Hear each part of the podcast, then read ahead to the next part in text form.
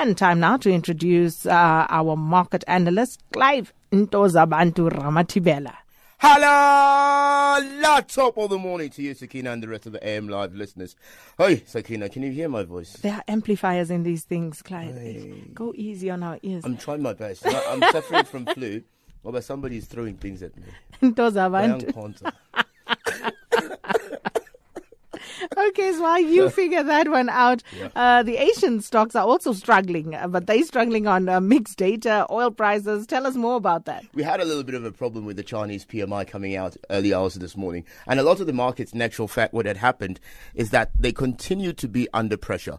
What what struck me the most was the fact that despite that the US was looking strong and we had the Eurozone also looking very strong. Unfortunately, these PMI numbers, I always told you, don't trust the Chinese numbers. Trust the HSBC numbers because those ones you can rely on. And they came in and they showed that, um, although they were, uh, positive in the sense that, uh, 50.1 obviously signals that there was, uh, there was growth, but the point is that it should have been more than that had it been that we've, t- we've stuck to this regulatory measures that the, um, uh, that the HSBC's numbers come at. So a lot of people were expecting better numbers. It hasn't come. And so they're very depressed. You can see the Shanghai composite is looking very sluggish. It's down by 0.10% this morning. And not just that, but you look at the Australian numbers, which look positive, by the way. We thought that will actually push markets up.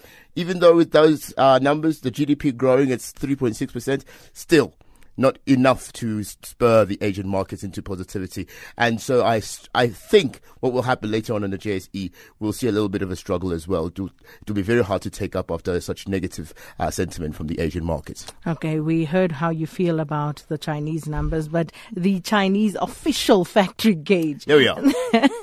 that remains above the dividing line. Is this a signal of improving conditions? It is. It, it, it shows stability, not so much um, improvement. We know that they've they've shot the lights out. They've shot the lights out in the previous years. But uh, looking at this graph now, if I look at 2012, for example, which was was the peak, and you go back, you look at 2014, we had a slight peak as well. And this time we just, just over 50 points. Um, very, very interesting, but it does show that those industrial companies are starting to come back slowly and they're starting to pick up a little bit of momentum. Why we are excited in South Africa is that obviously if they do well, if demand returns again to the market, it helps all the emerging markets who are connected to China. Not that we are bought by China, but I'm just saying that China, you know, you know, must, you know, China, you know that Chinese people qualify as black people, so you know, you know this this is BEE, you know. So when they do well, we all do well. And let's talk about my fellow Kosi, uh, um, oh. Shinzo Abe, the Prime Minister of Japan. Now he's expected to postpone sales tax rise by two and a half years. Um, that came out earlier in the week, but uh, does this mean that the snap election is off the table for now? I think what this guy's trying to do, and by the way, um, no offense to Sinzo, uh, he's a brilliant guy. These concepts have been great. He's been using the finance minister very, very well and effectively in terms of the text delights. Here's the, here's the, here's the story. Here's the uh, angle I'm taking, Sakin.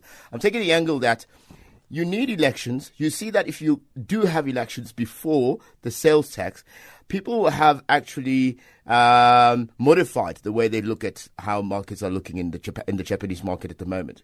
But if you do it after the elections, people will be upset because they'll be like, "You've just taken the sales up, so sales tax up, so you're killing us. You're putting us under pressure." So he's sitting with a very very difficult decision. But to postpone it, it's better than to do it immediately because that might have some serious ramifications with regards to how the markets will actually respond. I believe he knows what he's doing uh, like uh, Steve Komphela the, at Naturena, Shinzo. Uh. you think he had anything to do with this sale that we are seeing. No, no, Naturena. I, no, Naturena is doing very well. I trust Naturena.